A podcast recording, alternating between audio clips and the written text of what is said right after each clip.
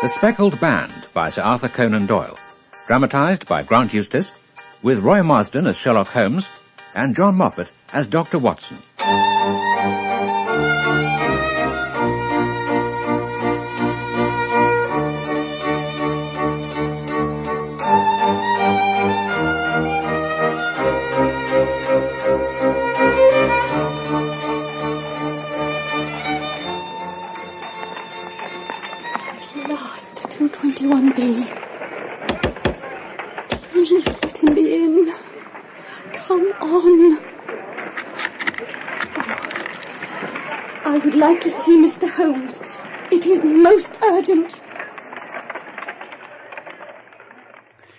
In glancing over my notes of the cases in which I have studied the methods of my friend Sherlock Holmes, I cannot recall any which presented more singular features than that which was associated with the well-known Surrey family of the Roylotts of Stoke Moran. It was early in April in 1883. Come along, Watson. Wake up. Holmes was standing, fully dressed, by the side of my bed. Oh, oh, what on earth's the time? A quarter past seven. Oh, dear. Is there a fire then? No, no, no, no. A client. Oh. A young lady has arrived in a considerable state of excitement who insists on seeing me. Hmm? Now, when young ladies wander about the metropolis at this hour of the morning and knock sleepy people out of their beds, I presume that it is something very pressing which they have to communicate. Should it prove an interesting case, you would, I am sure, wish to follow it from the outset. Oh, my dear fellow, I, I, I wouldn't miss it for anything. I rapidly threw on my clothes and was ready in a few minutes to accompany my friend. In the sitting room, we found a lady of about thirty, who was indeed in a state of agitation. Good morning, madam. My name is Sherlock Holmes. This is my friend and associate, Dr. Watson, before whom you can speak as freely as before myself. Uh, pray draw up to the fire, and I shall order you a cup of hot coffee, for you're shivering. It is not cold which makes me shiver. What then? It is fear, Mr. Holmes. It is terror. Well, you must not fear. We shall soon set matters aright, I have no doubt. Uh, You have come in by train this morning, I see. You know me then? No, but I observed the second half of a return ticket in the palm of your left glove. Uh, you must have started early, and yet you had a good drive in a dog cart along heavy roads before you reached the station. What? You do know me then? No, no, no, don't be concerned, madam. There's no mystery. Uh, the left arm of your jacket is spattered with mud in no less than seven places. The marks are perfectly fresh. There is no vehicle save a dog cart which throws up mud in that way, and then only when you sit on the left-hand side of the driver. You are perfectly correct. I started from home before six and came in by the first train from Leatherhead to Waterloo. Sir, I can stand this strain no longer. I shall go mad if it continues. Do you think you could throw a little light through the darkness around me? I shall do whatever I can. I must say that at present it is out of my power to reward you for your services, but in a month or two I shall be married, with the control of my own income, and then you shall not find me ungrateful. And my profession is my reward. But you are at liberty to defray whatever expenses I may be put to at the time which suits you best. Now, will you lay before us everything that may help us in forming an opinion on this matter? Alas, the very horror of my situation lies in the fact that my fears are so vague, and my suspicions depend so entirely upon small I points. am all attention, madam. My name is Helen Stoner, and I am living with my stepfather, who is the last survivor of one of the oldest families in England, the Roylotts of Stoke Moran. No, the name is familiar to me, yes. The family was once very rich, but successive generations squandered the fortune. Only the house and grounds remain, and they are crushed under a heavy mortgage. Uh, not an uncommon tale, I'm afraid. My stepfather obtained an advance from a relative and took a medical degree. He went to Calcutta, where he established a large practice. It was when he was in India that he married my mother, who was the widow of Major General Stoner. Ah, yeah, I thought the name seemed familiar. But he has not stayed in India. Oh, he could not, Mr. Holmes. Violence of temper has been hereditary in men of the Roylott family, And in my stepfather's case, it has been intensified by his long residence in the tropics. In a fit of anger, he beat his native butler to death. He only narrowly escaped a capital sentence. After a long term of imprisonment, he returned to England. I hope not to practice again. He tried. But after my mother died, he had no need. She had a considerable sum of money, which she bequeathed to Dr. Roylott, but only while my twin sister Julia and I resided with him. You might think that would be enough to calm his temper. But it is not. He has become the terror of the village. Two of a series of disgraceful brawls ended in the police court. And last week he hurled the local blacksmith over a parapet into a stream. A man of strength as well as anger. He befriends gypsies and lets them camp on the estate. And he even indulges his passion for Indian animals by having at this moment a cheetah and a baboon which wander freely over the grounds. Extraordinary. You can imagine poor Julia and I had no great pleasure in our lives. She was thirty at the time of her death, and yet her hair had begun to whiten even as mine has. Ah, so she is dead. I'm so sorry. It is of that I wish to speak to you. Two years ago, on a visit to an aunt, she met a major of marines to whom she became engaged. My stepfather offered no objection to the marriage, but within a fortnight of the day that had been fixed for her wedding, the terrible event occurred which deprived me of my only companion. Uh, pray be precise as to details. It is easy for me to be so, for every event is seared into my memory. Only one wing of the manor is inhabited, and the bedrooms there are on the ground floor. Of these, the first is Dr. Roylott's, the second my sister's, and the third my own. There is no communication between them, but they all open out into the same corridor. The windows of the rooms open onto the lawn. Do I make myself plain? Perfectly certain. That fatal night, Julia could not sleep, so she left her room and came to mine. We chatted until eleven o'clock. As she rose to leave, she asked me if I had heard anyone whistle in the dead of the night. And had you? No, but she had, for several nights past, a low, clear whistle at about three in the morning. Did she know where it came from? Either from the next room or the lawn. She wasn't sure. Then, saying it was of no consequence, she left. And a few moments later, I heard her key turn in the lock. Indeed. Was it your custom always to lock yourself in at night? Always. And why? I mentioned to you that the doctor kept a cheetah and a baboon. We had no feeling of security unless our doors were locked. No, that's quite right. Oh, quite so. Uh, uh, pray proceed. It was a wild night, and I could not sleep. The wind was howling, and the rain beating against the windows. Suddenly, amidst all the hubbub of the gale, there burst forth the wild scream of a terrified woman. It was my sister's voice. Julia, what is it? As I rushed into the corridor to go to her room, I heard a low whistle, such as my sister had described, and a few moments later a clanging sound as if a mass of metal had fallen. This whistle and metallic sound. Well, could you swear to it? It is my strong impression that I heard it, and yet among the crash of the gale I may possibly have been deceived. My sister's door was open, and she appeared at the opening, her face blanched with terror, her hands groping for help. As I ran to her, Julia! Her knees gave way and she fell. Her whole body was convulsed, as if she was in dreadful pain. She suddenly shrieked out in a voice I shall never forget. Oh my God, Helen! It was the man! The speckled man! Those were the exact words? Yes.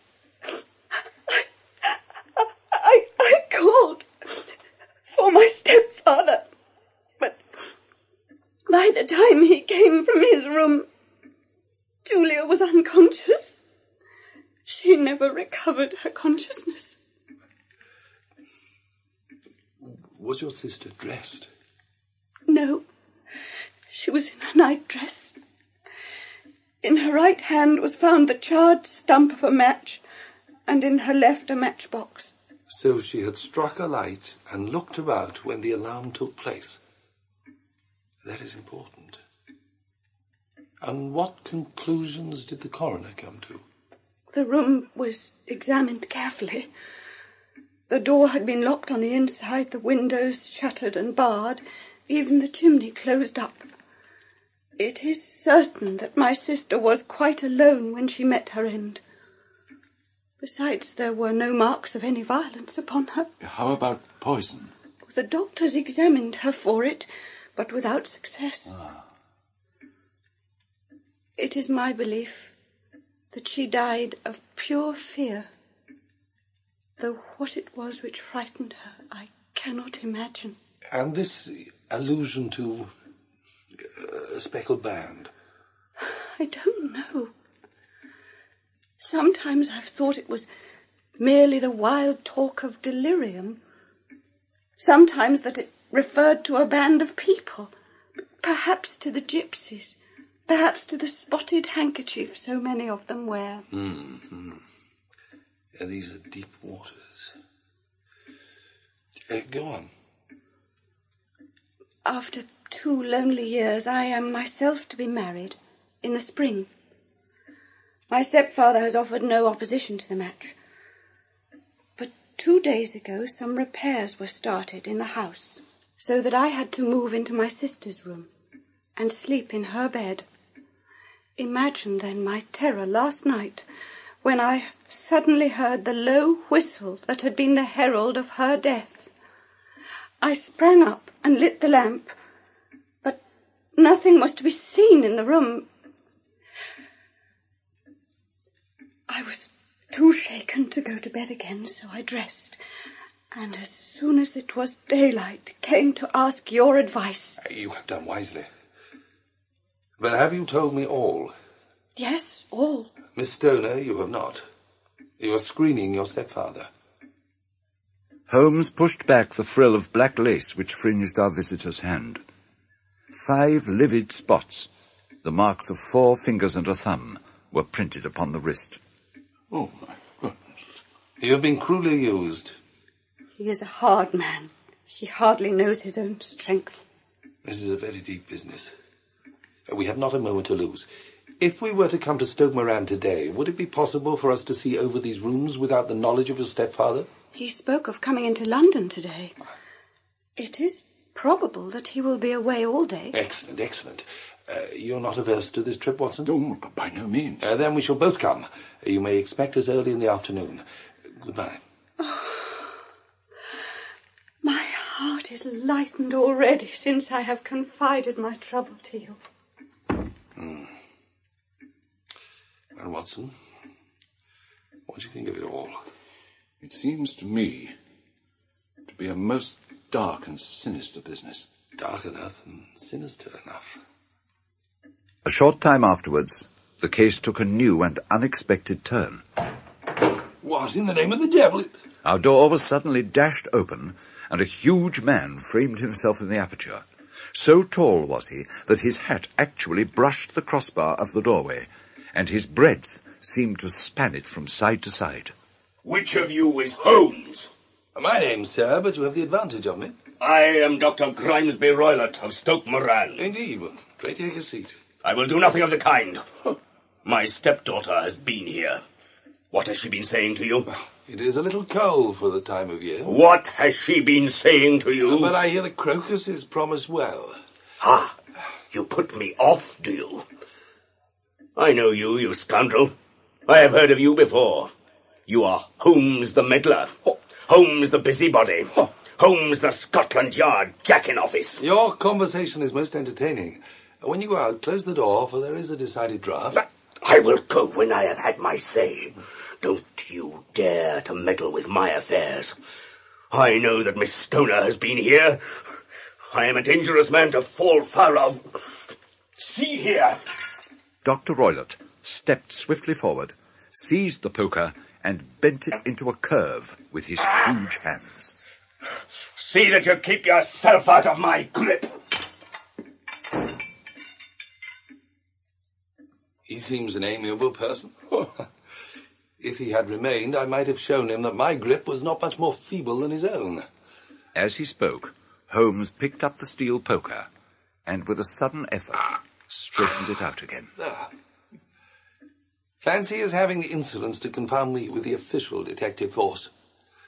I only trust that our little friend will not suffer from her imprudence in allowing this brute to trace her. Hmm. Now, Watson, breakfast. And high time. Too much excitement on an empty stomach. And then I must get some data to help us in this matter. Uh, we'll meet again at Waterloo at one o'clock.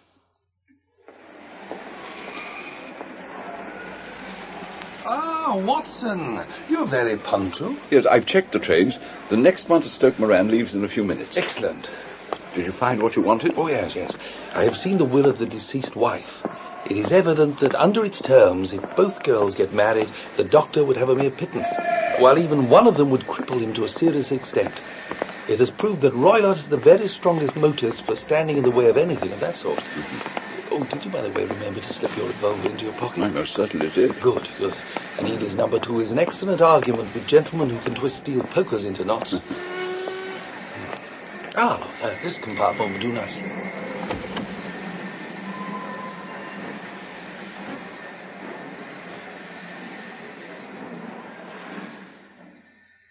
Once at Leatherhead, we hired a trap at the station inn. It was a perfect day, with a bright sun and a few fleecy clouds. There was a strange contrast between this promise of spring and the sinister business on which we were engaged. We paid off our fare once Dr. Roylott's house came into view and continued our way via a footpath across the fields. It was here that we met Miss Stoner. I have been waiting so eagerly for you. All has turned out splendidly. Dr. Roylott is unlikely to be back from London before evening. Uh, yes, we have had the pleasure of making his acquaintance already. Good heavens. But he followed me then. so it appears. He is so cunning that I never know when I am safe from him. Well, he may find there is someone more cunning on his track. Now, we must make the best use of our time. The building had two curving wings, like the claws of a crab. One of these, and the central portion, were in poor repair, but the right-hand wing was comparatively modern, and it was against this that some scaffolding had been erected. There does not seem to be any very pressing need for repairs at the end wall. No. Well, there were none. I believe it was an excuse to move me from my room. Indeed. Well, that is suggestive. Now, uh, would you have the kindness to go into your present room and bar the shutters? Miss Stoner did so, and Holmes endeavoured in every way to force the shutter open, but without success. Yeah, well, certainly no one could pass these shutters if they were bolted. Well, we shall see if the inside throws any light upon the matter. Holmes ignored the first bedroom, and we passed at once to the second, that in which Miss Stoner was now sleeping, and in which her sister had met her fate. Holmes's eyes travelled round and round and up and down, taking in every detail. Where does that bell rope communicate with? It goes to the housekeeper's room. Hmm, it looks newer than the other things. Yes, it was only put there a couple of years ago. Indeed. Holmes took the bell rope in his hand and gave it a brisk tug. Well, this is very interesting. It is a dummy. So it is. Fastened to a hook just above where the little opening of the ventilator is. There are some singular points about this room. For example, what a fool a builder must be to open a ventilator to another room, when with the same trouble he might have communicated with the open air. That is also quite modern. Or done about the same time as the bell room? Yes, there were several little changes carried out then. Oh, they were of a very singular character. Dummy bell ropes and ventilators that do not ventilate. Hmm. Uh, With your permission, Miss Stoner, we shall now carry our researches into Dr. Roylott's chamber. Once again, Holmes walked slowly round and examined everything with the keenest interest. What is in the safe? My stepfather's business papers. Oh, uh, uh, you have seen inside then? Some years ago. There isn't a cat in it, for example. What a strange idea. Oh, well, look at the saucer of milk. We don't keep a cat. No, just a cheetah and a baboon. Yes, of course. A cheetah is just a big cat. And yet a saucer of milk does not go very far in satisfying its wants, I dare say. Then, a small dog lash hung on one corner of the bed caught Holmes's eye. The lash was curled upon itself and tied so as to make a loop. What do you make of it, Watson? Well, it's a common enough lash. But I don't know why it should be so tied. That is not quite so common, is it? Ah, when a clever man turns his brain to crime, it is the worst of all. I had never seen my friend's face so grim, or his brow so dark. It is essential, Mr. Stoner, that you should absolutely follow my advice in every respect. Your life may depend upon your compliance. I am in your hands. Both my friend and I must spend the night in your room. What? All right, let me explain. Your windows will be visible from the village inn over there. Certainly. You must confine yourself to your room on pretence of a headache when your stepfather returns. And then when you hear him retire for the night, open the shutters of your window, put your lamp there as a signal to us, and then withdraw into your old room. The rest you will leave in our hands. I believe, Mr. Holmes, that you have already made up your mind. Yes, perhaps I have. Now, Miss Stoner, we must leave you. For if Dr. Roylott saw us, our journey would be in vain. Oh. Uh, be brave, for if you will do what I have told you, we shall soon drive away the dangers that threaten you. We had no difficulty in gauging a room at the inn. We sat in the gathering darkness, watching for the signal. You know, Watson, I really have some scruples about taking you tonight. There is a distinct element of danger. Can I be of assistance? Uh, Your presence might be invaluable. Then I shall certainly come. It is very kind of you. You speak of danger. You have evidently seen more in these rooms than was visible to me. No, but I fancy I may have deduced a little more. Uh, For example, did you observe anything peculiar about Miss Stoner's bed? No? It was clamped to the floor. She could not move it. It must always be in the same relative position to the ventilator and the rope, for so we may call it, since it was clearly never meant for a bell pull. Holmes, I begin to see what you mean. We are only just in time to prevent a subtle and horrible crime. Uh, when a doctor does go wrong, he is the first of criminals. Oh, so- About nine o'clock, all was dark in the direction of the manor house. Two hours passed slowly away, and then, just at the stroke of eleven, a single bright light shone out. That's our signal. Come on. There was a chill wind on our faces as we moved towards the house, the one yellow light twinkling in front of us to guide us on our somber errand. We reached the house without incident, when suddenly, out from a clump of laurel bushes, there darted what seemed to be a hideous and distorted child. My God, did you see that? It is a nice household. That is the baboon. Oh, let us get inside before we encounter the cheetah. Shoes off, Watson. Once inside, we had to sit without a light, for Roylott would have seen it through the ventilator. Watson. Watson, do not go to sleep. Your very life may depend on it. Have your pistol ready too in case we should need it. Do you know in every detail how Julia Stoner died? Oh, to say every would be an exaggeration, but certainly enough. At first I was misled by the idea of the gypsies, until it became clear to me that whatever danger threatened an occupant of the room could not come either from the window or the door. Well, then the evidence began to accumulate. The bell rope leading down to the bed, the ventilator that was so small, the bed clamped to the floor, the doctor's interesting creatures from India. The possibility of a quick-acting poison that only someone with knowledge of the East could detect. It all led to one conclusion. Now, we must remain silent. The least sound might be fatal to our plans. How shall I forget that dreadful vigil? We waited in absolute darkness, and I could not hear a sound, not even the drawing of a breath, and yet I knew my companion sat open-eyed within a few feet of me. Far away, the deep tones of the parish clock struck every quarter of an hour. It was after three before we heard another sound. The instant we heard it, Holmes sprang up, struck a match, and lashed furiously with his cane at the bell pull. Ah, you see it, Watson! You see it! I saw nothing, but I heard a fresh noise. The whistle Miss Stoner spoke of. That's how he calls it back. Eh? My God, what on earth's happened? Well, that means that it is all over. Bring your pistol, and we shall enter Dr. Roylott's room. It was a singular sight that met our eyes by the light of a lantern. Dr. Grimesby Roylott sat in the chair, his chin cocked upwards, and his eyes fixed in a dreadful, rigid stare at a corner of the ceiling. Around his brow he had a peculiar yellow band with brownish speckles, which seemed to be bound tightly round his head. You see? The speckled band. I took a step forward.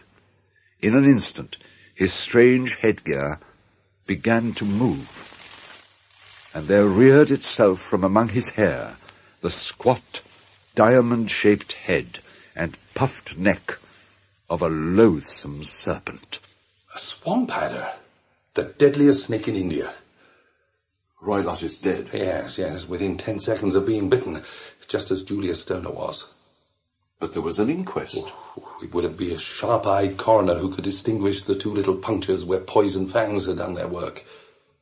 Let us put that dog lash to its intended purpose around this creature's neck.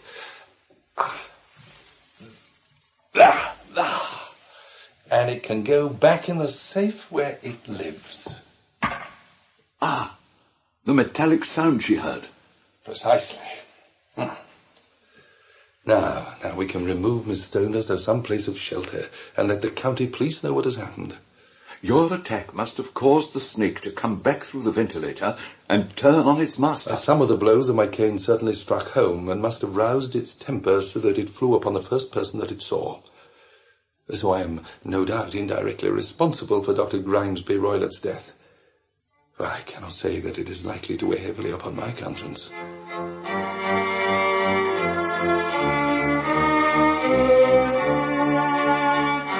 In The Speckled Band by Sir Arthur Conan Doyle, Roy Marsden played Sherlock Holmes, John Moffatt, Dr. Watson, Heather Bell, Helen Stoner, and Sean Barrett, Dr. Grimesby Roylott. The Speckled Band was dramatized by Grant Eustace and directed by Michael Bartlett for Daedalus Productions.